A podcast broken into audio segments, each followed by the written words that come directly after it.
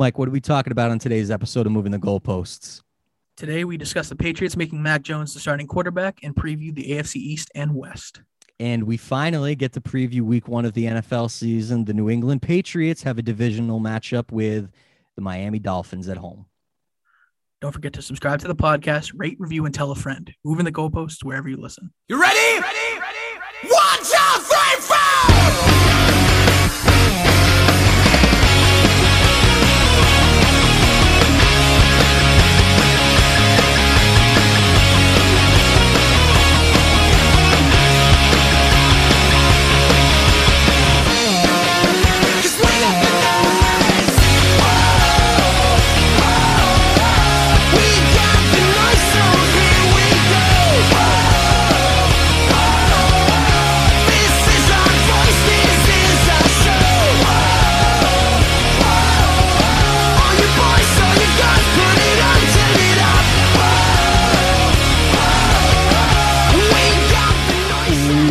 Up, everybody? Welcome to Moving the Goalposts, New England's number one sports podcast. My name is Nick Marr, and I'm joined by my co-host Mike Masala. Mike, how are you now? Doing well, brother. How are you?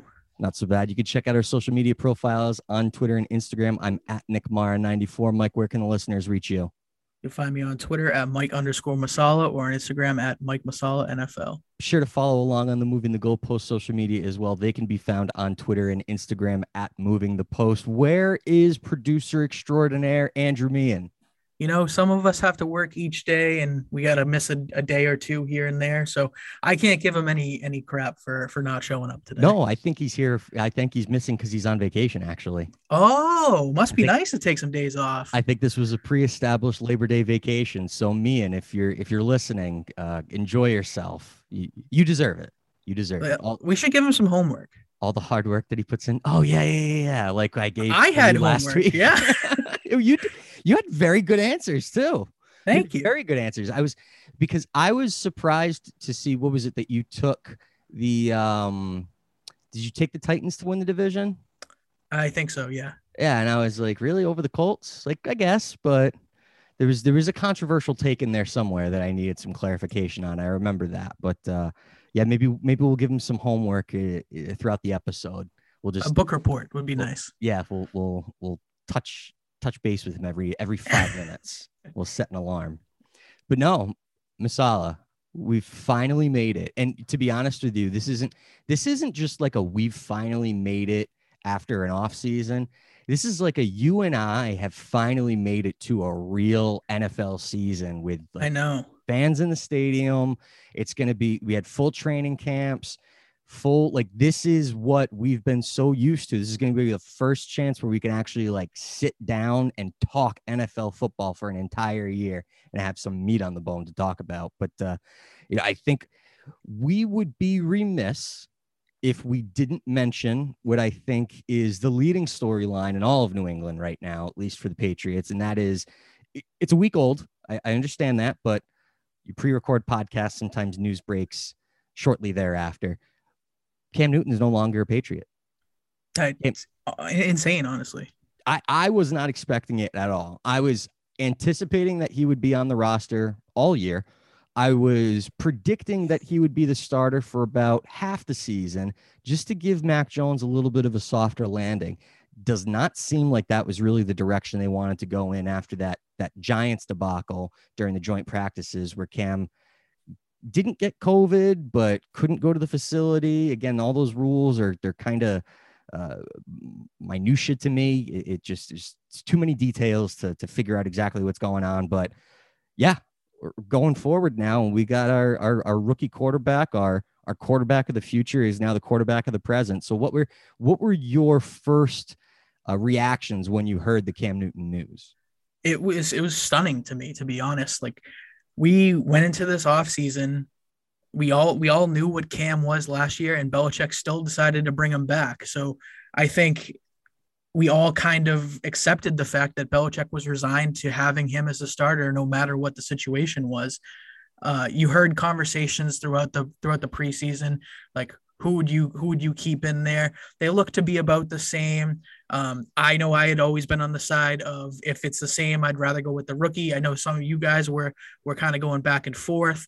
Um, it, it was it was honestly shocking that they because we saw him take all of the first team reps in all of the games um, and and most of the practices the, uh, minus the practices that Cam was absent so something something had to have changed there we'll probably not get the story from one William Belichick it will probably come from Cam Newton via Instagram or sip and smoke episode or something um, but it's it does seem like just something changed in the last week because he, he's been saying it. Cam's a starter, giving him all the reps.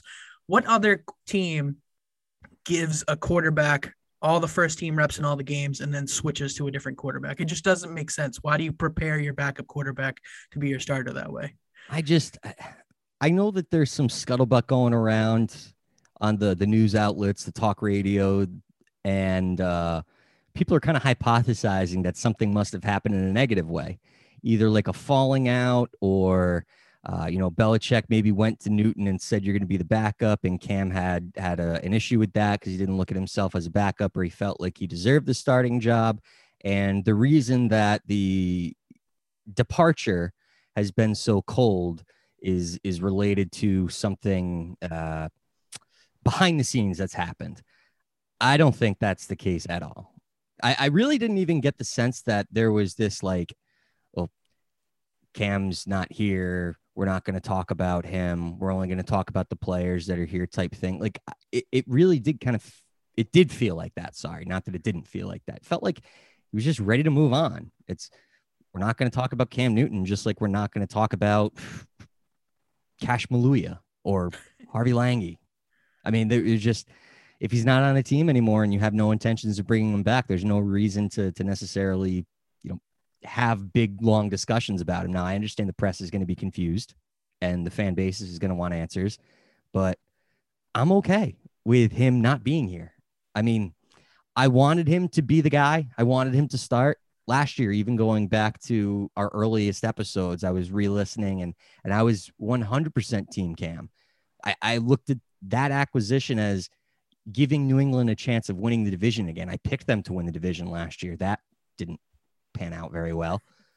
So now it's it's like have you upgraded at quarterback or are you just going with something that it's like the what's this the phrase? The the evil you don't know is better than the evil that you do or something like that. I don't i don't know. Yeah i, I just think at this point i thought they were pretty similar.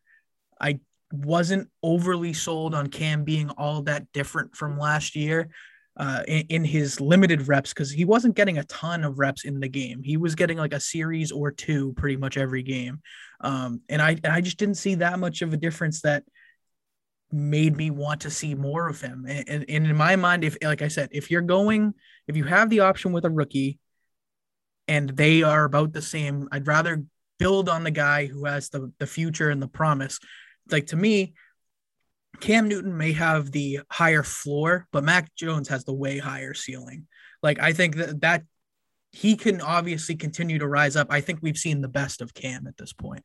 Um, and uh, uh, uh every I feel like everybody said it. Like we all love Cam off the field. like I love everything about Cam's like leadership, like his attitude, the way he the way he like leads on the sideline, like everything. I love everything about Cam accept the way he plays quarterback right now. And I just don't think it's conducive. You've, you've seen it in all, in all the preseason games. Like it looks, it looks more like a Patriots offense when Mac Jones is in. I agree. I agree 100%. As a fan, as a, as a, a viewer of football, it looks more competent. Right. And way more competent. I, I do get the,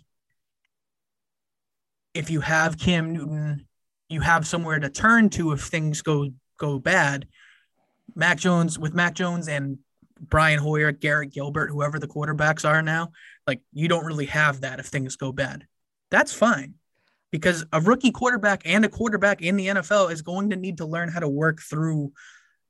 You're like you're not going to go out and be benching Mac Jones because he has a bad half four weeks into the season.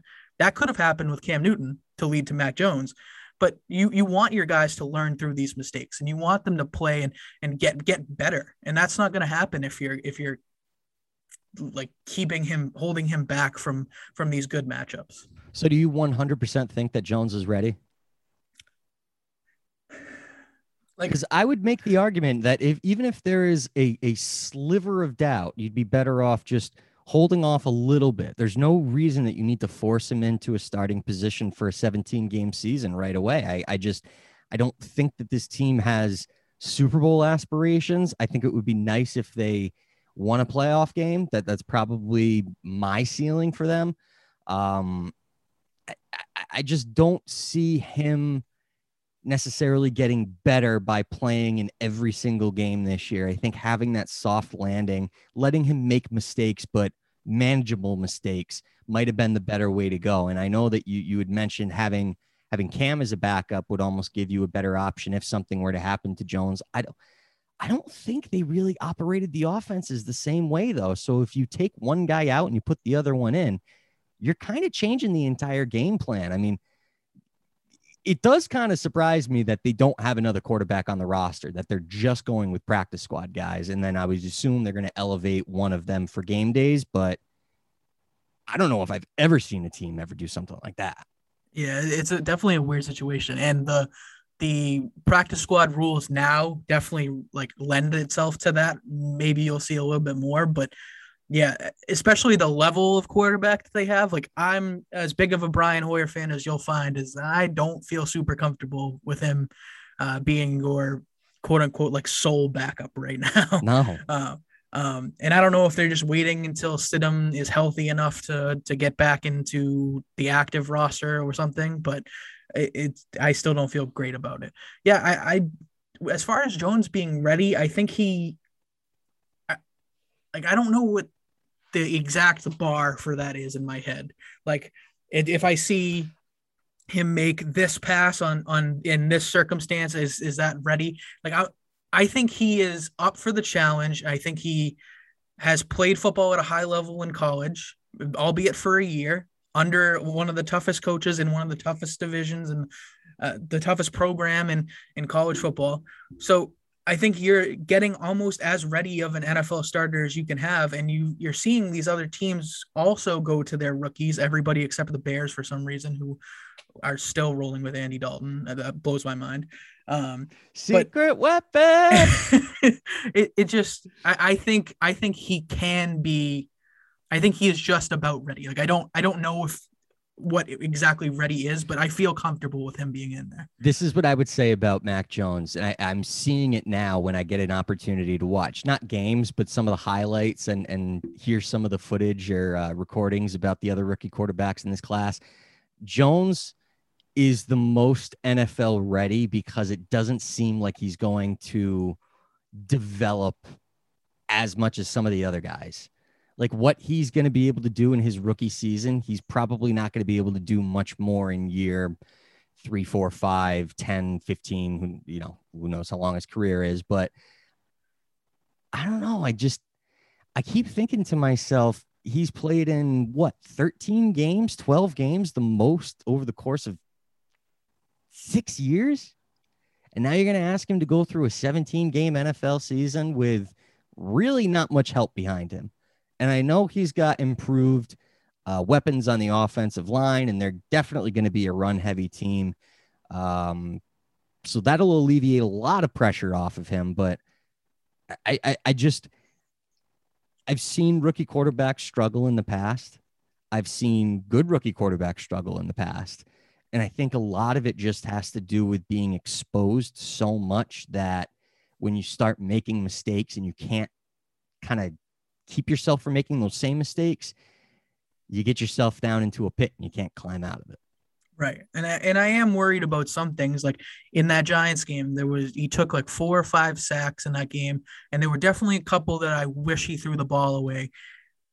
It, that again that's that's coming with the learning. So maybe that's the part where he might not be ready for that, but we also saw Cam do the exact same thing like every game last year. Yeah. So I, I just feel I don't know. I, I'm just ready for it the offense to go through him and you kind of you kind of work with what what you got now like you you it's kind of just all up in the air i don't necessarily love the wide receivers at this point. I don't think they showed me really anything in preseason. And although they're bigger names than than what you had last year, I I I don't know. Um, I guess we'll get into that more with the with the preview stuff for both the division and the game. But I I, I think I, I'm ready for for the Mac attack. Yeah, I am too. Like I was excited. I'm happy. I can't say I was sad or angry or disappointed or pick whatever emotion you want about Cam Newton not getting the starting job and about him being released because I did think that he played better in the uh, in the preseason as well. Like he looked a hell of a lot better than he did at times during the regular season last year. But again, is that just because he had limited snaps? So he wasn't exposed as much. He wasn't able to make as many mistakes, or you know, maybe he is getting healthier. Maybe his lower body's feeling better. Maybe his his shoulder is feeling better, and he's able to throw the ball better. There were some there were some passes that he made that I was surprised he he he made those passes that he got the ball into the tight window, uh, but it still doesn't look fluid, comfortable, natural, like an NFL quarterback. It just doesn't look like it. Yeah, as long as he's throwing like a like he's shot putting the ball, I don't. I just every time I watch him throw the ball, it it it like cringe. It makes me cringe a little bit. It's it's it's awful. But you mentioned division previews. We we enter the the final week of our division previews. We ironically planned things out super well so that taking a week off actually benefited us by Perfect. lining up the division previews on a weekly basis to bring us up to the beginning of the season. Anyway, today we have the AFC West and the AFC East. And I think you're probably, we, we've been talking about each of these divisions and both of these conferences. And, and I, te- I tend to ask the question how many playoff teams do you think are going to come out of these divisions? And I think with these two, there is a very, very, very strong chance that in the AFC, you will get two teams from each division. But why don't we start off in the AFC West? Um, because I think it's a no-brainer who we have at the top of the division. Uh, it, it- I think it should be a no-brainer who we have at the bottom of the division as well, but we'll probably end up disagreeing on that one. Uh, where how do you want to start things off? Do you want to do you want to go top to bottom or bottom to top?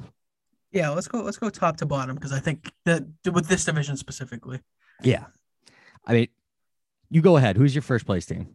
Right, I think uh, I'm gonna take a shock here, and I'm gonna take the Kansas City Chiefs. Yeah, the the two-time defending AFC champions, the Patrick Mahomes led Mr. 500 million dollar man or however much money he's he's getting now, uh, co-owner the Kansas City Royals.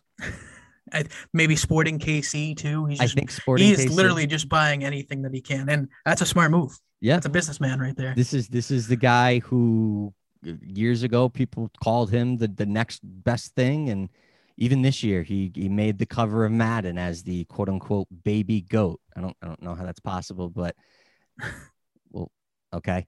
Uh it's got to be Kansas City. I mean, they're Yeah. so deep. They're so talented.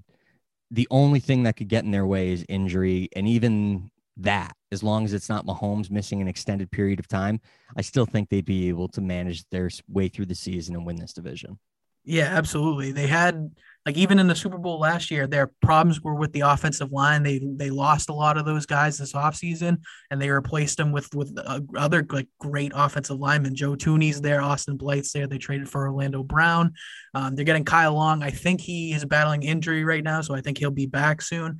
But you got a a, a good group of a great group of talented players there. Um, the only like real offensive piece weapons wise they lost was Sammy Watkins. And you you kind of had like Demarcus Robinson and and Mecole Hardman like ready to step up. So eh, they're they're right back in the mix again. Uh, I'm I'm not too worried about them taking a, a fall this season. Now, defensively, I know they've had some playmakers in the past. You know, Tyrann Mathieu has has been a stud for them. Um, is Chris? No, not Chris Jones. Is it Chris Jones? Why am Yeah, I Chris- thinking Chris? Chris Jones is like the football name that pops up every five years with a very different person. yeah, there's there's ten of them. Chris Jones, uh, famously, I think blocked a field goal uh, with for the Patriots against uh, the Giants or something. Yeah, yeah. Chris Jones, uh, 94 Chris Jones. Yep. White Chris Jones, one of the Right. white Chris Jones. Uh, but they've they've got good players on defense, but I think that that might be the uh, the downfall for them if it's going to be be anything. Is they just they never really strike me as the type of team that's going to win a game that's more of like that 17 to 10 12 to 9 type gross defensive struggle game the super Right. bowl your team scored nine points you let up 31 Mhm. so if there were going to be two things that would make me not select kansas city as as the top team in the division it would really just be their defense and health, which health kind of plays into it with everybody. But um, Right. do we have the same team listed at number two? I've got the Los Angeles Chargers as this, the second place team. Yeah, I'm right there with you. I'm such a believer in everything Justin Herbert related. Uh, I really, really like the guy a lot. They, uh, this another team that could have like great weapons. They brought over um, their offensive coordinator from the Saints. I believe it's one of the Lombardis. Um, and they said that they want to make Mike Williams into the into Michael Thomas, and I, Huh. I've been a big Michael Mike Williams fan as well. I don't know if that's that's really possible to turn Michael a guy Thom- into Michael, yeah, Michael. Uh, sorry, but Michael Thomas can run. right. Mike Williams is slightly better than N'Keal Harry. Whoa, this is this is slanderous if I've ever heard it. I I'm love. Michael Williams. Type of player though, like Mike Williams is the type of guy he's just going to be able to do stuff inside the twenties. Like, what does he do in the majority or the middle of the field? He's nothing. I am very interested to see exactly how he fits that mold because his route running, like Michael, that's what Michael Thomas does extremely well. Like Right. his, his route route running is impeccable. So if if you are saying that somewhere in Mike Williams in these first couple years, and he's dealt with some injuries here and there, but if you say if you're saying that inside that marble block he can chisel away and find Michael Thomas, I'd be I'd be insanely impressed with that. like I'm even trying to remember what he was like in Clemson. I don't even remember him being anything more than like a red zone threat in college. Like he was just a bigger guy, bigger than everybody else. He could post up and it was just he'd come down with the ball. Yeah. That's a No. lofty, lofty goal. it's a, it's a very strong goal for them. Um, but I, I like I think I think they have a lot of talent there, and it's another team that they're getting a, a guy a guy back in Derwin James. Like he is your like your lifeblood of your defense, and he he's been like in and out the last two years.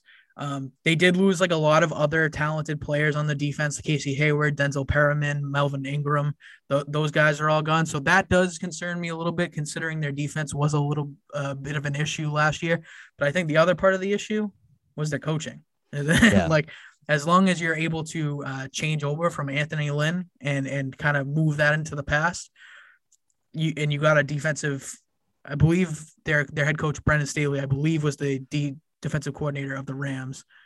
So I think I I'm- think that can help them a little bit. I'm trying to remember. I, I heard like a report of some sort over the last week that Anthony Lynn either was doing something in practices like ridiculous or there was some type of change that happened during the offseason and, and a lot of the younger players in in the Chargers organization were like, oh my God, is this actually what you're supposed to do? It was it was like this I, and, and I really don't even remember what it was, but I remember hearing about how Anthony Lynn was running his team in a certain way that was just so bizarre that when their new head coach came in, it, it, it kind of like turned things into a professional organization again. But Not surprising from how the way that they played last year at, at points. but they were good in 2018, and then like you said, they they kind of struggled on defense with injury over the the 19 and 20 season, and and they took a dive, but offensively, I think they they really can give Kansas City a run for their money.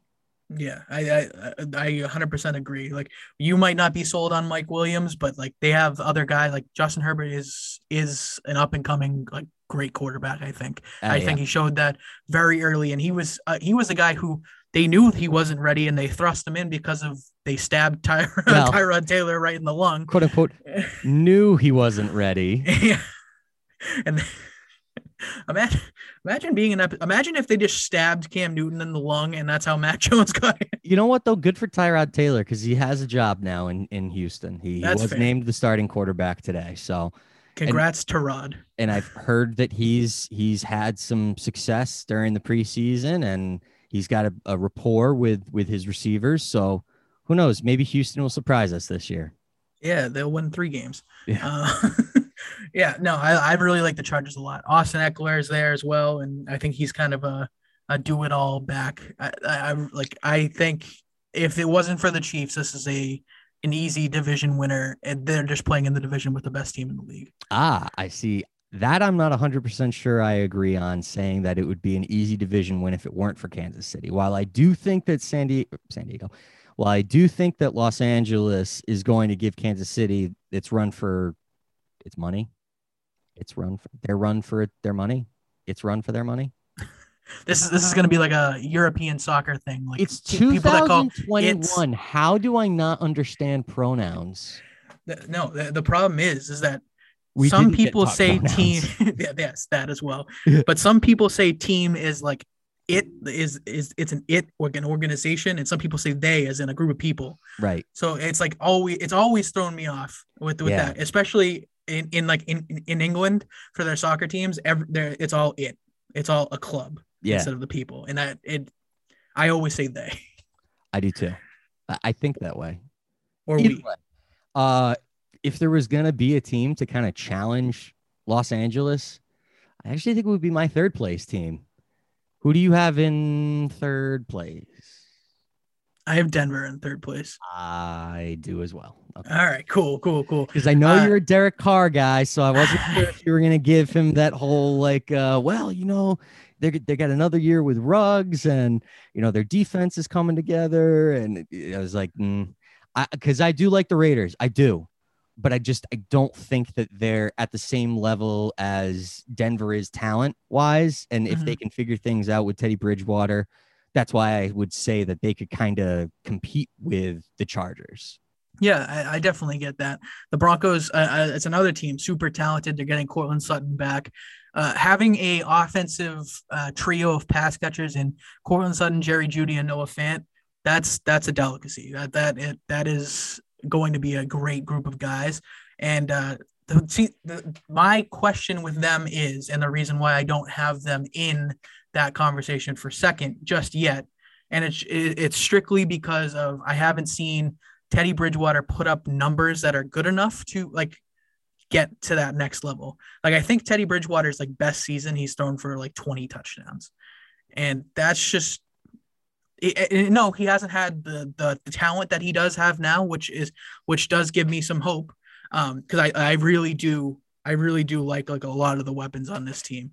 Um, so I think Teddy Bridgewater starts does well this year, and I think they they do have that potential to be in that second place that second place spot. But I, I do like the Chargers more than them. Um, and you're also getting like you're getting Von Miller back. You have you improved your defense again. Like you you lost AJ Bouye, but you're bringing in Kyle Fuller and Ronald Darby and Patrick Surtain. They drafted Javonte Williams from from UNC to go along with uh, Melvin Gordon in the backfield. They still have Justin Simmons. Right. They still have you still have Justin Simmons in there. You have got Bradley Chubb. It's like this this is a team that if they put it all together could surprise some people and end up being a wild card team for a team that finished five and eleven last year. I mean, it, it really is. This has been the narrative with Denver over the last decade is if they've got a quarterback, they can compete for a championship. And if they don't have a quarterback, they are miles away. Right. They were my dark horse team last year. I was in love with all their players, and then you started seeing Courtland Sutton got hurt, and then Derek uh, Drew Lock just never took that step that I thought he might. All sim- simply because of the one rap video on the sideline, like it, that that sold me for his entire career. I I would say someone's football playing ability is what should sell you on their their success as a football player, not necessarily what they do with their time on the sidelines. Eh, I, either or, teach On their the- own. On the field, off the field, there's there's a little bit of a difference. A little bit of a difference. What do you what do you think about uh, Derek Carr and the Las Vegas Raiders? They they opened up their stadium last year, but no one got to go inside it. Now everybody gets to go inside that beautiful piece of property.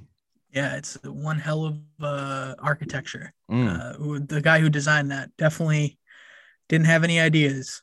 Um, yeah, I, I think I think the Raiders are a decent team. They're just not as good as the other teams in this division. Like, I, I do like Derek Carr. I don't love his weapons around him. Henry Ruggs hasn't really shown a whole lot of anything just yet. It is very early in his career, obviously. They lose Nelson Agholor. Um, they did get a lot of solid additions to their to their defense. They brought in guys like Solomon Thomas, Quinton Jefferson. They brought in the two the two guys from the Chargers and Casey Hayward and Denzel Perryman. They I traded or signed Yannick Ngakoue. So they they did make a lot of good upgrades to a to a defense that struggled at times last year. Um, I just again it, it's the fact that they're playing in this division. I don't like I don't think they're gonna lose like f- win only five or six games. I think it's going to be a, a close division the whole way around.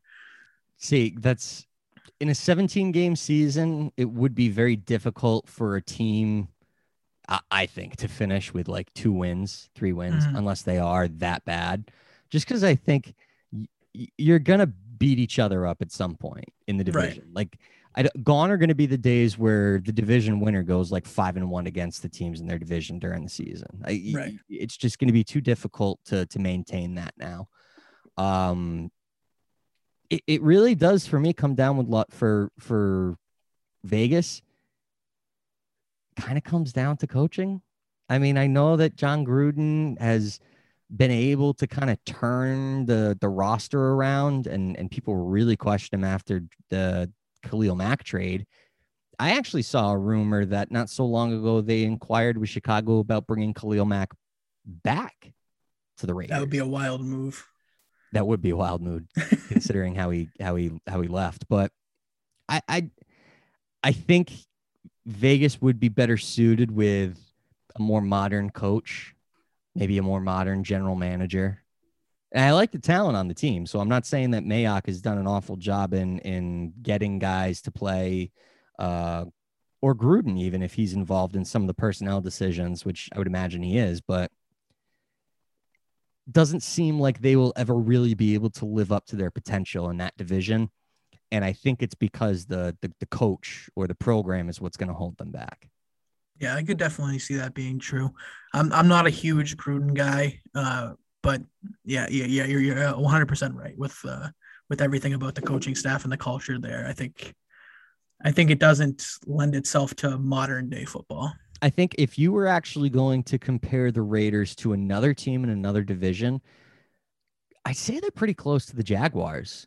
Like Jacksonville had a rough year last year, but when you look at their team, like their team's got a lot of talent on it as well. Their their defense has some holes in it, but like Myles Jack is is phenomenal. He might be outside of Fred Warner the best linebacker, the off-ball linebacker at least. Um, it's just the simple fact that Jacksonville plays in a division with Tennessee and Indianapolis, and they can kind of beat up on Houston. Vegas doesn't really have that team that they can beat up on. If anything, they're going to be the ones to get beat up on. So, but I think quality wise and, and similarities, you could look at Jacksonville and Urban Meyer's not really the guy that I would want to go with. Exactly. Yeah, no, they're, they're they are very similar, and uh, like I I do I do think they're a decent team, uh, players on the field, like on paper. I just don't know if they're they're going to be able to put it all together to make any sort of run at uh, second or third place finish in this division. AFC East. How many wins do the Jets get? Over under four and a half. I'm I'm gonna go over. I'm gonna I'm gonna give them five. Me too. Me too. I like the Jets this year. I don't love them. I don't I don't think they're gonna finish out of the basement, but I like Zach Wilson. I do. And I think as long as either the city, the fan base doesn't ruin him, he could be good. He should be good. That's a lot to very ask. good. No, I know. and with with Saleh as their head coach now, I think you're you're going to be getting more professionalism and a a more consistent message than what you had with Gase. But it, it is they're still the Jets. It's like you've got these guys that that Hard Knocks episode with Rex Ryan talking about them at Hofstra to this day is the perfect perfect picture of the New York Jets as a franchise. Perfect. Uh, five wins though, I think that's that's fair. I think that's fair. I would go over four and a half as well. But yeah, I think Jets have to finish in in last place. Yeah. Yeah. Uh, I seem to be a little bit lower on Zach Wilson than everybody else. I didn't watch him a ton in the preseason, so I'm not exactly sure um, how He that looked good. He looked yeah, real good. A lot of a lot of people said he looked he looked really good, and I I'll, I'll give it to him. Like if if he can come in and I, I said it, I think the last episode I was on, which was now a few weeks ago, that I don't like quarterbacks from schools like BYU or Duke. Um, it's just I I, I don't know. I, I do think I, I do like their head coach, um, and they've added some pieces that will make it a little easier for him to adjust. Well, I will say though, they've been struggling mightily with injuries this preseason. Oh, They lost uh Carl Lawson And then I Uh, think- or Shaq Lawson. Uh, Carl, no, Carl Lawson. You're right. You're right. They have they traded for Shaq Lawson after Right. that Carl Lawson got hurt. Yeah. And uh, there was another uh, Bless Austin, I think, who's a defensive back that played pretty well for them over the last couple of years. Didn't get a ton of time, but they they waived him during during training camp, and he's now in Seattle. So some, I know what you're saying, in that, that he's got some pieces to play with. Uh, obviously, a, a big defensive guy was the DC in San Francisco had a lot of success with those guys, but you're talking about a team that had tons of talent. Now he's Right. going to an organization that's got talent. And I think he's got a little bit of the Dan Campbell in him, where he's just like a a, a manly man, except he just knows when to shut up. Yeah, he just I would agree he just that. doesn't say the biting kneecap stuff. He just he feels it and he and he you know, admits it, but he doesn't say it. I think the Detroit Lions are going to be so much fun to watch. This oh, not- me too. I wish, not I kind of f- wish they got hard knocks. Not play football, but they'll be fun to follow. Oh, they they absolutely would have been a better watch on Hard Knocks this year than Dallas. Like absolutely. Especially with like Jared Goff coming in. How does the Cali kid adju- adjust to Dan Campbell in Detroit? I, I would love to. I would love to watch it. Uh, would have would have been a good one. Third place, Miami. Yeah, I have Miami in third place. Uh, they finished in second last year. Definitely still building in the right direction. Uh, and I, we've said it time and time again. I love Brian Flores. Like I, I really do think he's one. Of, he's going to be one of like the first successful Belichick disciples. And, and I don't know successful as in winning a Super Bowl, um, but I do think he he will not be like a below 500 guy. What's the benchmark? Bill O'Brien. He's the best so far. Yeah, yeah, I don't think O'Brien has. Does he have a playoff win? I don't think so. I don't know if he has a playoff win, but he has. A, I think he has a couple makes. I, they keep getting knocked out of the first round. Yeah. I, I I do like Brian Flores, but I think for the first time in about a year, I am hesitant to say that the impact he made when he first got to Miami is going to to follow through because now he's going to be there for a third season. And the thing that I was always saying about him was he gets the players to play for him. Ran into a little bit of a hiccup during the offseason with Xavier Howard financial situation that they were able to figure out. Um, obviously, offensive, offensively, they they drafted Jaylen Waddle. Uh, they acquired Will Fuller, signed him, I believe in free agency. DeVante Parker should be healthy. They got a couple other receivers that have had decent games for them in the past. Myles Gaskin is their supposed number one back, but they're probably going to go running back by committee. Uh, defensively, though, outside of Howard, I, I they kind of lost a lot, didn't they? Like there was Yeah. a little bit of a transition for them this season. Right. Yeah. They definitely lost. Like, like Kyle Van Noy and Davon Godchaux are, are both in New England now.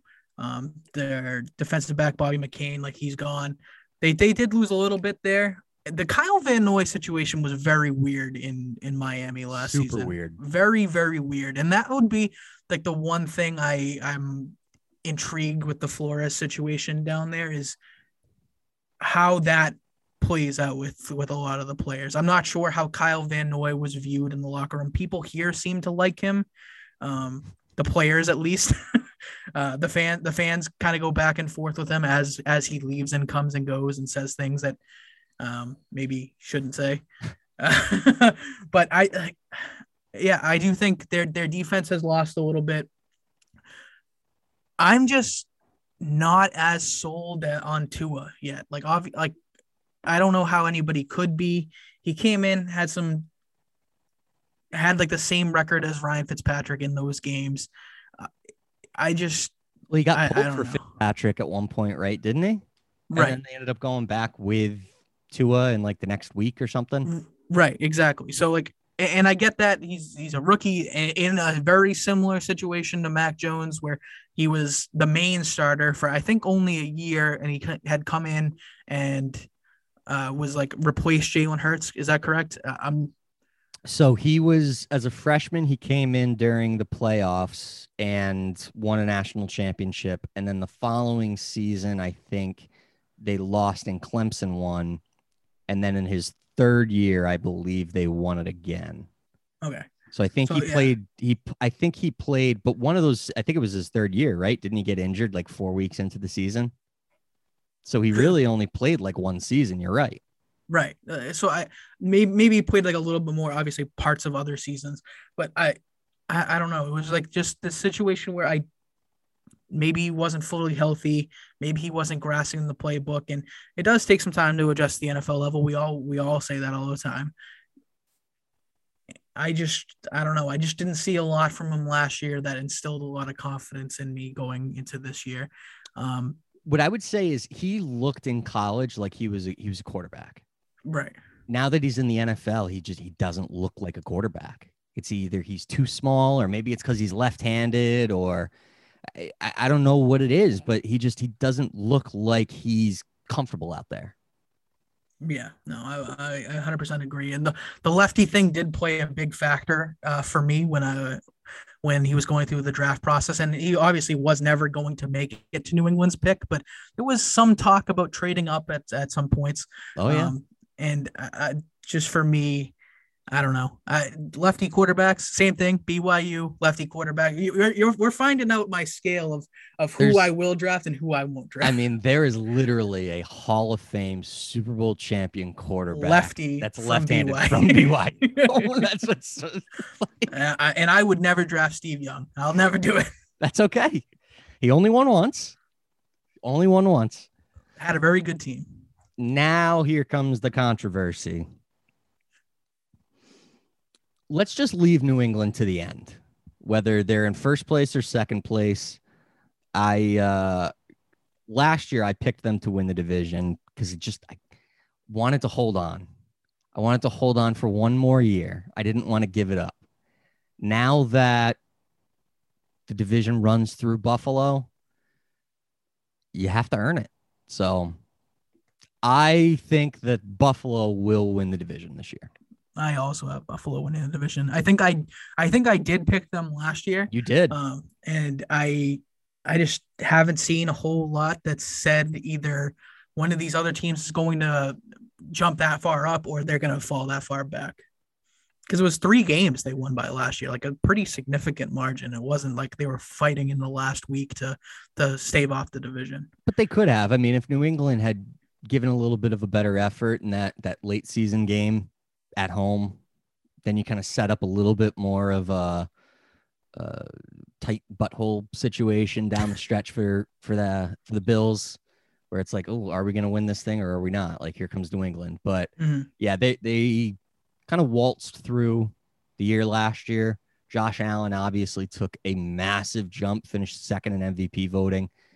Uh, they handed him a huge contract, which I don't know if I've ever told you my take on Josh Allen, but I would not have given him that money. Would not have given him that money. Here's a guy who struggled in his first year, got better in his second year, took a huge jump in his third year.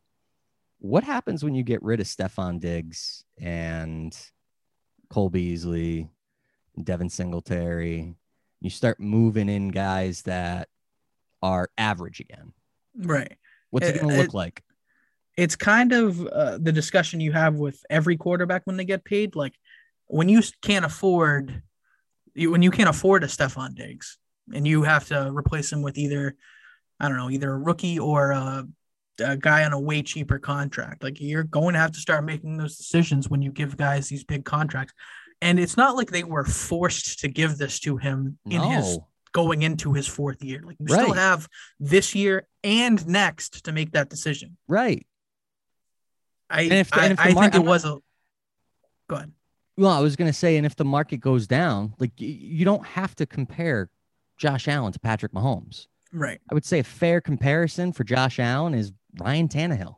Is Ryan Tannehill making that much money? Like I know he's making a lot, but I think he's making 17 million a year, 20 million a year, if that. Right. Like Allen's going to be making a ton of money, and he's talented. He's good. I don't know if he's a franchise quarterback yet. When Right, I say and franchise quarterback, I mean that like he's the guy that on third and eleven, you're down by four, ball on your 35, he's going to convert. Maybe not with And- his legs or his arm, but he'll figure out a way. Right. And we know exactly why they did this too. Like that's the thing. Like, it's the same situation. Ryan Tannehill in Miami. You have a guy who shows you something, shows you a, a fair amount of success. And to be fair, Josh Allen's this one season was better than any season Ryan Tannehill had in Miami. Teams are so afraid to lose out on a guy that they think could be really good that they'll they'll jump at that opportunity to pay you. So if you show a flash, they'll give you that bag right away. I uh, a hundred percent. Again, you could have waited till the end of year four, the end of year five to make this decision. And Josh Allen had one really You could good have year. One- franchised him after that too, then couldn't you? right? Like you could have gone year to year with this guy if you wanted to. it, and it's not like he doesn't seem like a guy who eh, like it would play into a, a negative thing like i don't know like kirk cousins didn't like the year to year thing and i get that like there's no stability long term but I- i don't know josh allen just kind of seems like a guy who's like here to for the love of the game. Kind of like what he wants to do anyway is not think about the future too much. It's just let me just take it one year at a time. right. Let me let me ride throw some deep passes and and maybe maybe some interceptions. I don't know. But it's just like it, it- yeah it didn't didn't have to be done now.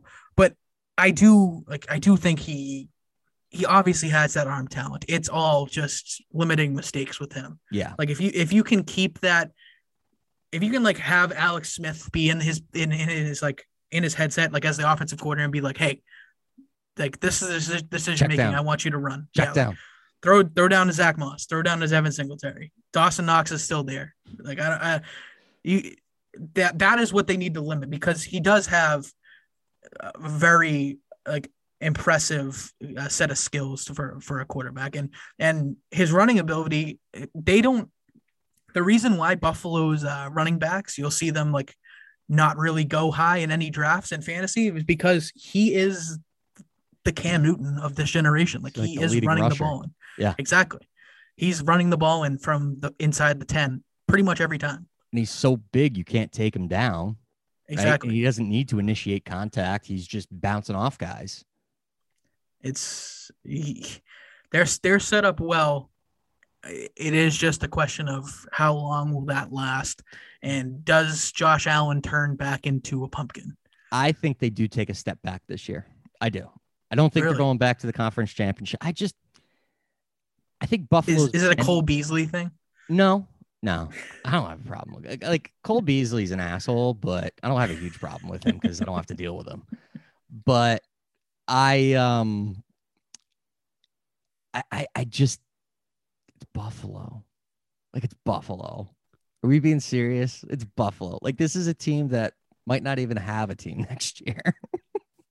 like, what are we doing? Are we really gonna let Buffalo come back and control this division for a decade now? No, it's not going to happen. And I think that with the improved defense that New England has now, just in those head to head games against the Bills, I think they'll be able to scheme up and figure out Josh Allen. So he's not going to have, you know, a day where he's throwing for over 300 yards and rushing for 70 yards and two touchdowns and, and you know, just lighting them up on all three levels of, of the defense. I don't think that's going to happen this year. Maybe I'm just hopeful, but long term with Josh Allen, I just don't know if he's consistent enough. I got to see him do it for two consecutive years where he's the best player on the team or best player on the offense, at least, for me to hand him a contract like that. Uh, PMT always describes some of his plays as the the pressing all the buttons type plays. Yeah. Like Like he- he's like rolling out and he presses like X Y A N like try and, he, and the ball just randomly like will go five yards behind him and someone will catch it and run it back for a pick six. I would say that's apt apt analysis. just just limit those type of plays, and I think I think they'll be pretty good. All right, Patriots. We got them finishing second. Why do we have them finishing in second place because we think Buffalo's better or because we don't think New England's at their peak yet? I think that's a little bit of both for me. I Ah. do think I do think Buffalo is better, and I still don't think New England's at their peak yet because, like, I think Buffalo has the more talented options right now. They have the more talented quarterback, obviously, um, and I think their defenses are pretty close. Like, I love the Patriots' defense right now, but I'm a little nervous not having Stephon Gilmore in there for the first six weeks, and I know that he'll supposedly be back week seven, ready to go, but. I, I don't know. Like I'm I'm still a little nervous having J.C. Jackson and like either Jalen Mills or Joejuan Williams on the other side. Like Well- I, I don't I don't love that. I think they're really, really, really going to he- heavily depend on the front seven.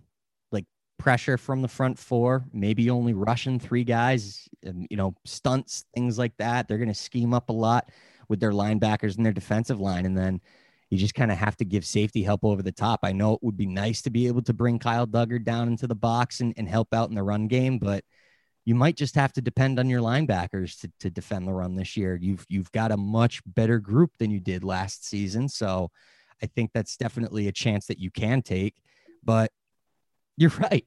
The defense looks a lot better when Stephon Gilmore is covering one half of the field. hmm We talked about it all all off season. Like this is a guy you have to get this money done. You have to get it situated, and and for whatever reason, whether you want to believe it's the injury that's really still nagging him and he's not going to be able to play, which is it's just not true, um, or it's the money. They, I just can't believe they didn't get it done. It, it is, it is infuriating because and maybe maybe it's because they wanted the the numbers were so far off. Maybe maybe Gilmore did want that ten million dollars, that twelve million dollar bump to be up with those top guys.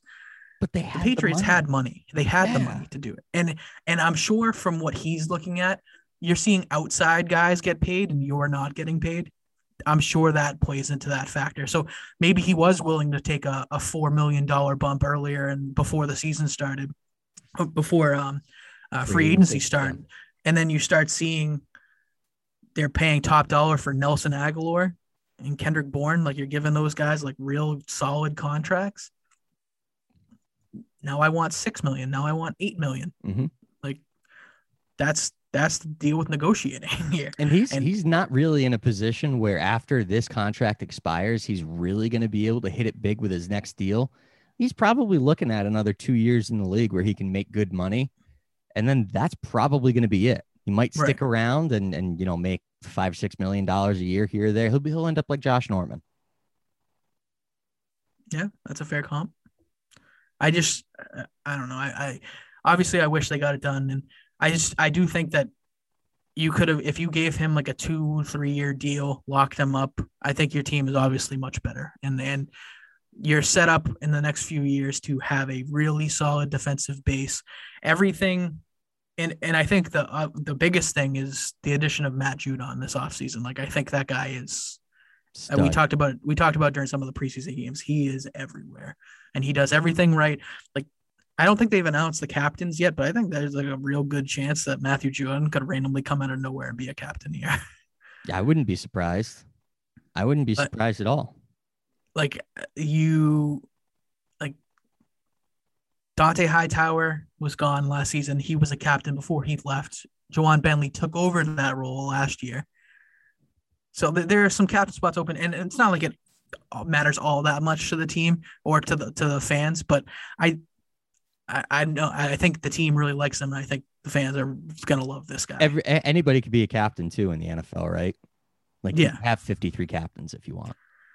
I think so. Yeah, you should. They should do that one year.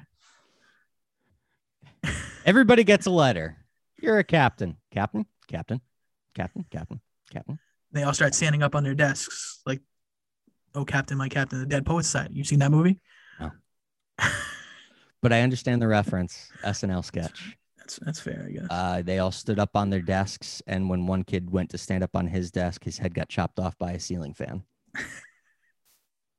Not really. Better than- S- Better than the movie.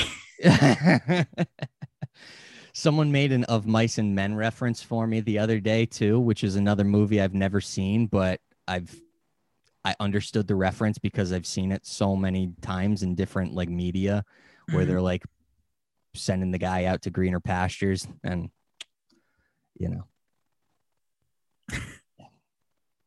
Uh, what do we think about the running back situation in New England now? Yeah, it, wa- it was pretty interesting that they got rid of Sony Michel. I, I don't know if that says more about their like wanting to just get a future pick or they just really like Rhamondre Stevenson that How do you much. how do you feel about the return for Michel? I thought it was fair. I, I didn't think you were going to get a whole lot. Like this is a, a guy who has been kind of injured, hasn't really produced to the level you wanted to wanted him to the last two years, um, and he was going to become a free agent. You weren't paying him. Like everybody, everybody knew you weren't re-signing him. You had the option to give him the fifth year option. You didn't give it to him. Like I'll, I'll take your mid round picks, and I think they even adjusted it to what like uh, some new compensation. Yeah, Um, because they couldn't. I think they couldn't trade consecutive compensatory picks or something like that. So they basically got themselves a sixth round pick and a fourth round pick, and one of them, one of those picks is in a future draft, not right. this year's coming up. Yeah. So I mean, I- I'll I'll be fine with that. I was a little bit like I was like as a fan, like a little bit sadder than I expected to be, just because I, I don't know, like I had this I had this hope for Sony Michel that he would like one day like recapture his uh his 2018 Super Bowl run. You And and, then- you, you and Meehan are probably on the same page then because I got into it with Meehan a couple of weeks ago about how Sony Michel was a bust of a draft pick, and he was like, "What do you mean? He produced?" And I was like, "He was drafted with the 31st overall pick, and you just traded him for a fourth and a sixth. Like, yeah. Of course, that's a bust." And he was like, "But you won with him, and he was a big reason why." And it's like, I mean, how difficult is it to find somebody to run three yards and fall into the end zone? But again, you you you give credit where credit is due. If you're going to talk about Sony Michel being uh, a, a bust, then obviously, what is someone like N'Keal Harry or Dominique Easley or you know other guys that they've taken in the first round that they didn't Right. necessarily win with? No, I, I 100% agree. I, I I wonder if they're just like really in love with Stevenson. He obviously had a incredible preseason, uh, led the league, I think, in rushing touchdowns and rushing yards against threes and fours. So, like, But Does that really good doing it? yeah, he did. He definitely looked good doing it. Um, I, I think Damien Harris is the clearly the lead back here, and I think he runs. The difference between him and Michel, Damien Harris runs hard and makes guys miss. Sony Michel's runs into guys, Yeah, and that's it. yeah. Like But like Harris could also run a guy over if he wanted. Right. to. exactly, like he he he was he would break tackles, he would break ankles, and he would get to the end zone. Like I like Damien Harris. Like I think he has a real good chance to be one of the better running backs in the league this year. Meaty, Um, meaty legs. I'm talking like Maurice Jones, Drew, Michael Turner type legs right now. Yeah, he's got like Saquon. Yes. He's uh, it, it it is impressive. It's Yeah. very impressive. Also, did you see his his happy birthday post to to Mac Jones on Instagram? I did not. Like calling him his firstborn son and like pictures of him in a Blake Bortles jersey at like some some concert. I- just just awesome. There's so many Alabama guys here now. It's it's crazy. I know the Alabama. It's the new Rutgers. yeah, that like probably like what Rutgers should have been like all this time. Like we should have been drafting the guys from the good schools and not Rutgers the whole time. Probably. probably. Yeah. Probably would have helped. You got three guys in your secondary that make up a like the worst Big Ten school in in the country. And one of them And was like an all coach. pro. Yeah. right. And then you had your coach for a second. Yeah. well, uh, Michael Bennett put that uh, that to rest pretty quickly. very quickly. Um, no, but I think this will be a fun season for the Patriots. It'll definitely be a uh, the, the, this type of year that every game we'll be able to look forward to, and and obviously everything's going to start off week one at home, Miami Dolphins. You going? I'm not going, Ah, unfortunately. ah, that's right. You were there for the preseason game, so You re- you were you really got to be the first one back. Let's be honest. yeah, you got to be the first one back. Basically the same thing. Yeah. Preseason football, I got to see a ton of guys who, I mean, some guys I didn't even know were out there. That's tough. so, so I, I'm the real winner here. Yeah, and anytime they have three guys wearing the same number in three different colored jerseys, you know that you're in for one hell of a day. Anytime I can see a defense that has Bill Murray and Michael Jackson on the field at the same time, what a star-studded group. And Divergent. True. What a group. what a group this team had during the offseason. I know. Quinn Nordin made the team too. Big surprise there. That was almost more surprising than Cam Newton. I- I think it was more surprising than Cam Newton. When I when I I woke up late, I woke up around like 11:30. I think the news on Cam Newton broke at like 10. And I was like, "Oh, wow, I'm surprised but not shocked." And then when they were like Quinn Nordin made the team and he will be the kicker, I was like, "Oh boy." That is a chance to go very wrong. Yeah, very quickly too. But I think that's Right. kind of the mentality is we'll see how much the guy can handle at the beginning. We won't let it get bad. And worst case scenario, we figure he's got the mentality of the job. If we can teach him how to do it and be more consistent, then you hit a home run. Yeah. And, and I think Nick Folk re-signed to the practice squad anyway. So Yeah. like you can always bring him up and maybe Nordin just does kickoffs and you have a kickoff specialist only. I've seen Jake Bailey kick a couple of field goals. He looks pretty good. yeah. Save him a roster spot. I, yeah, I don't see why not. It's not that difficult to do so. But what are you uh, what are you expecting week one for for the return of the New England Patriots to Gillette Stadium? Um, I,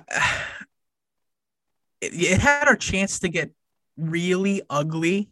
I think uh, if if Cam Newton was still here and they weren't performing well in this game for the first time with fans, I think it had a chance to go really bad. You talking And I think- birds? yeah, I think we even saw like when Brady was here, they didn't score like on the first two or three drives. You would start to hear it, and that's Yeah. a guy who's won you a thousand Super Bowls. Yeah, So so you're talking about a guy who had no success with the team for a full season and like your worst year in almost 20 years.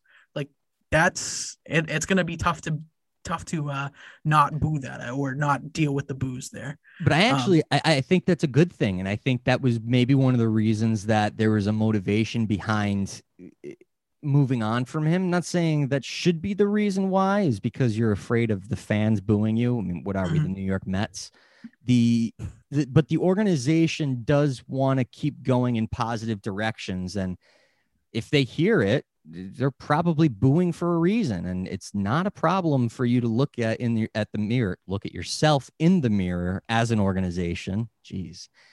And kind of like reevaluate what are we doing here? Like, what are we valuing? Is is this guy really giving us the best chance of winning, or are we too chicken shit to play the the rookie that we drafted? So, but yeah, it would have it would have been bad. It would have been ugly. Yeah, I think fans are going to be more lenient, obviously, with with a, a rookie coming in there and starting his his first NFL game. Um, it, I think they have a pretty good shot to win this game. Like I, I, I think you there are definitely better defenses in the league as we talked about. Like you're you're really relying on on Howard in the secondary for Miami. The rest of it, like you can kind of attack with your tight ends again. Like if mm-hmm. if Hunter Henry's out there and he shed his red contact jersey during this last week of practice, so he should be ready to go. If your tight tight ends can can dominate the middle of the field, and then you start bringing your safeties down, which then should allow you to get some deep passes out there. Like I think this offense in this specific matchup has a pretty good chance of of competing and and, and putting up performing at a higher level, a high level. Yeah, I, th- I think I think regardless of who Miami was going to be playing to open up the season, I kind of am predicting them to get off to a slow start. I just there's something about Tua, like you said, it doesn't seem like they're totally sold on the guy. I mean, we're Mhm. still hearing rumors about them being interested in acquiring Deshaun Watson. So they know that they're not there yet.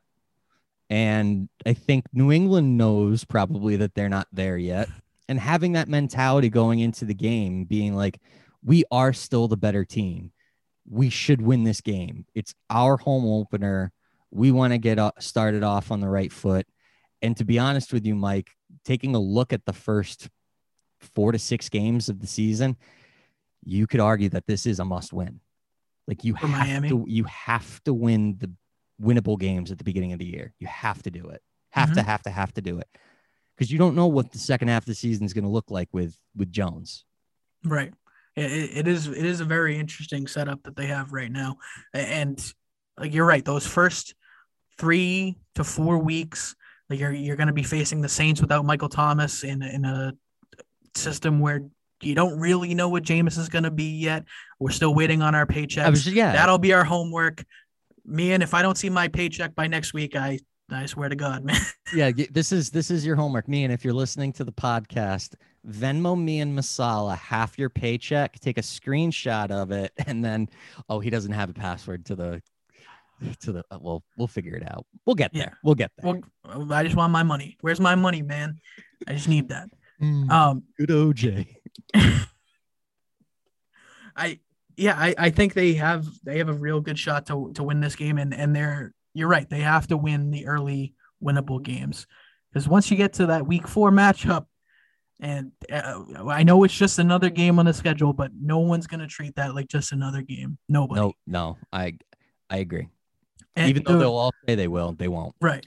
And the big question marks are uh, how, like, Miami has two guys on the COVID list already. They announced them this morning. They're going to miss the game already. Oh, you know what? That's actually a good point. Something that I wanted to mention. I don't know if because this year I'm pretty much in every single fantasy football league company. Like I don't even know how to like ESPN I have a league, Yahoo I have a league, Sleeper I have a league, the NFL.com app I have a league. like and none of them really seem to be taking into consideration people who are vaccinated and unvaccinated. Like I would love to and again, not that they could actually tell you who's vaccinated and unvaccinated because of HIPAA, Right. but I would love to know if I'm drafting a guy or just picked up a guy that's not vaccinated and within like the drop of a hat, he'll be unavailable for an entire week. Right. Put put that like next to them, like you know how it has the IR designation, and we'll just say IR, just like a little V right Yeah. next to them. V or you?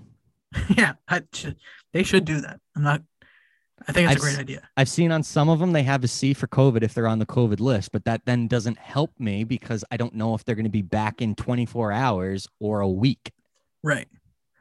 Yeah, the, the it's it's going to be a very interesting year for that kind of stuff, and I don't want to get too deep into that because, I mean, you could talk about that stuff for another two hours, but it's Monday of a game that's on Sunday, and you already have uh, a tackle that will possibly be out for Miami, and their backup tight end is already out, and the tight end has already proven to be a positive test. It's not like a close contact or anything. So if that spreads, they're not canceling games this year. They said that they're Right. they're they're not they're going to do everything possible to to not cancel games. You could Well- go out there with 40 guys. I think they said that they would forfeit games. Right. But how my sorry, my the way the way I What's like I the, what's like the minimum that you would need before the Right. game would be considered a Like, forfeit? like are you question. going to go out there with like 30 players? I mean, you you technically have enough to field offense and a defense. You only need 11. Right. Could you imagine that? I would forfeit. I would just be like, guys are going to get hurt. Right. This is We're the done. Bishop, Bishop Sycamore game. They're playing two ways and and the full full teams. South Harmon Institute of Technology Junior College. Bishop Yes. Sycamore was their name was BS, and no one. I no one know, saw it. I know. It's like they had. Oh man, what a story! What a story! How did nobody know about that? This guy was like had a warrant out for his arrest and Right. like bringing in convicts. To, this was like a combination of accepted and the longest yard. It- I just it, it is the bench warmer scene going Yeah. up. I, I am twelve. Yes. slides in a five dollar bill. Yep absolutely unbelievable. And I missed it. Didn't watch the game, and they were No, on no, TV. neither did I. Neither I I. missed it. Funny story about IMG Academy though. Years ago when I was scouting, I got a a message from someone who said they were taking over the the hockey division for that that prep school and uh was looking for players. I don't think that the hockey team ever ended up becoming a real thing. But I could look it up, I guess. But IMG Academy, I was familiar with it. I was like, yeah, that place is stacked with See- stud athletes. You've already gone further than ESPN or like the collegiate high oh, school Oh, football yeah. leagues because you questioned it. You questioned whether or not it was real. It's true. It's definitely true.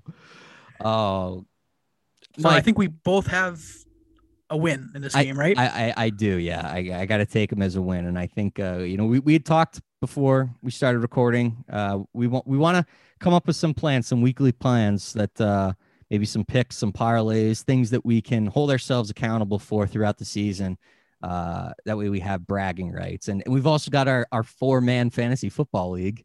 yeah, that was that was a wild scene. When I checked back in and I saw that it was just us four, I was like, wow, this is gonna be. Yeah, I mean, stacked li- lineups to say the least. I yeah, I uh there are three leagues now though where I have Patrick Mahomes and Christian McCaffrey. So But doing in- pretty well for yourself. but in this four man league, my second running back is also Saquon Barkley. So it's kind of like who knows? We'll we'll see what happens. But uh True. but Mike, I think that's probably gonna do it for another another episode of moving the goalposts. And pardon me, but I think I'm drawing a blank on what episode we're on. I want to say episode 55 though. I want to say 55 as well. Like a Willie McGinest 55. Uh, yeah, like a like a Josh Uche 55. Thank you. Thank you. Like a uh, Johnny Boychuk 55. Yep. Um, Ooh. like a like a Ryan Kalish 55. yeah, that's a great one. You can't you can't beat that. I, I think we're ending on the Ryan Kayla. We, we we might have to end on the Ryan Kalish. There's definitely a lot of Patriots out there post McGinest, but we can't think of them all. Can't think of all of them right now. But uh, but no, that'll do it for for another episode, episode 55 of Moving the Goalpost. Mike, before before we sign off, do you have something that you're looking forward to this week? Maybe a sports take that you didn't get a chance to say? Mike, do you have a final blow? Not sports related. I started watching Star Wars this weekend. Thank you. So I, I watched A New Hope. The second time I've seen this because I've I've tried to start it before, and uh, I think I got caught up on like episode five or six. Um, I I kind of really like A New Hope. and I don't. go! I it's happening.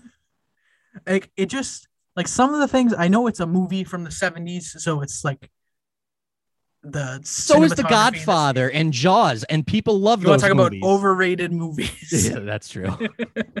um no I, I i don't know i i liked a new hope and uh i'm hoping that uh Yeah. these these next few kind of pull me in because i i watched it yesterday at work as as i've been working the weekends these last few weekends which is why i wasn't here and i uh sat there i watched it and i finished it and i was immediately like i want to watch the next episode Yes. I, I want to watch the next movie and i didn't have it on me at the time so uh i think i think this is it i think i'm diving in like finally fully All right, and I'm first. I'm telling you, I've said this to you so many times in the past about if you're gonna watch a movie, like a movie, a modern Star Wars movie that I think anybody can enjoy, is Rogue One.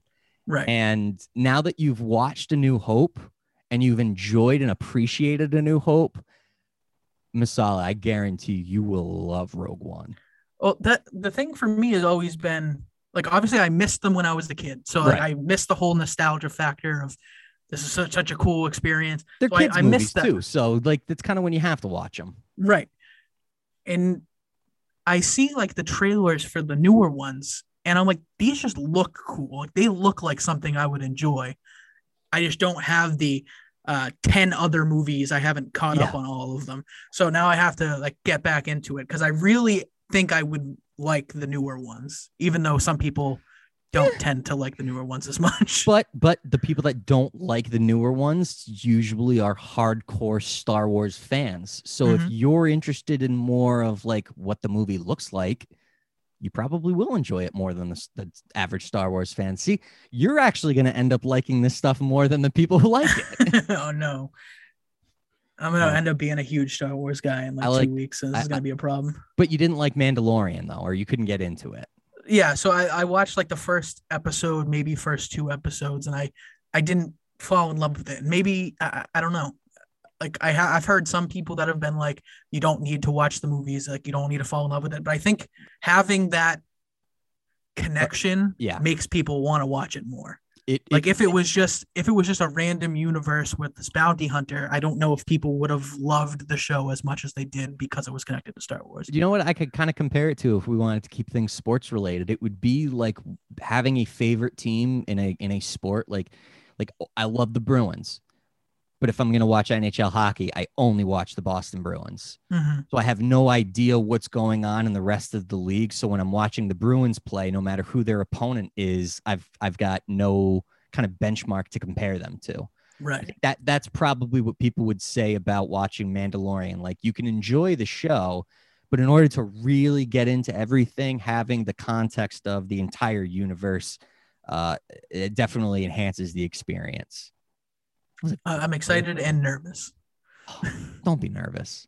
There's a lot of movies, man. Uh, Yeah, less than James Bond, less than Marvel. You Less did- than Marvel. But I Marvel. loved Marvel. But I like you also from- haven't seen Incredible Hulk.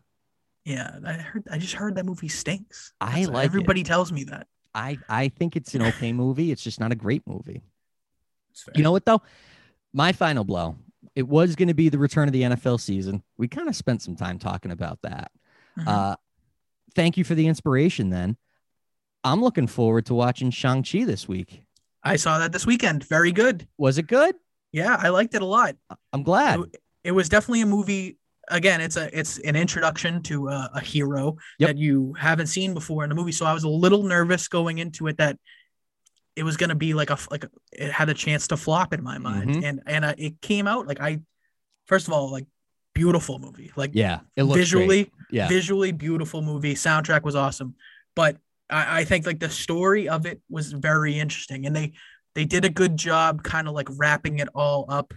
And and that's the tough part of doing your first of a uh, like your introduction to a superhero It- your introduction it's been a little bit of a challenge for me. Not a not a really difficult challenge, but this is definitely the first movie, Marvel movie in a long time where I haven't seen it either the day it came out or the day after it came out. So Mhm.